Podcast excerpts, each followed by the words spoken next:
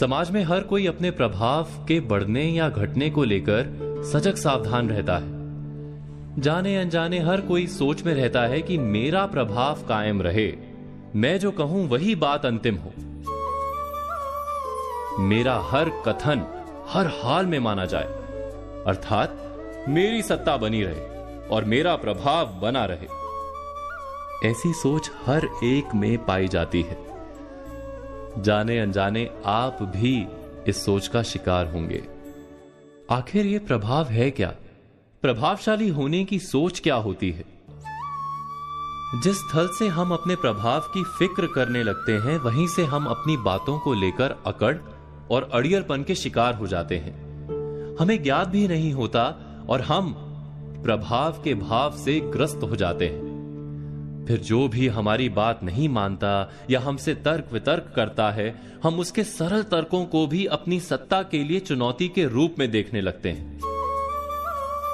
वो हमें शत्रु की तरह दिखाई देने लगता है और हम उसे पूरी तरह मिटा देने पर उतर जाते हैं।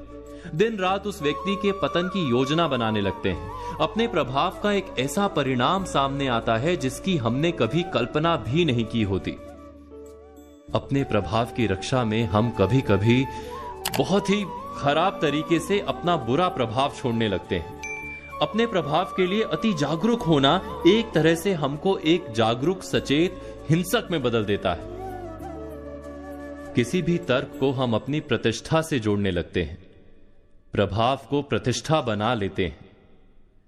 और सामने वाले के प्रभाव को कम करने के लिए उसकी प्रतिष्ठा से खिलवाड़ करने लगते हैं।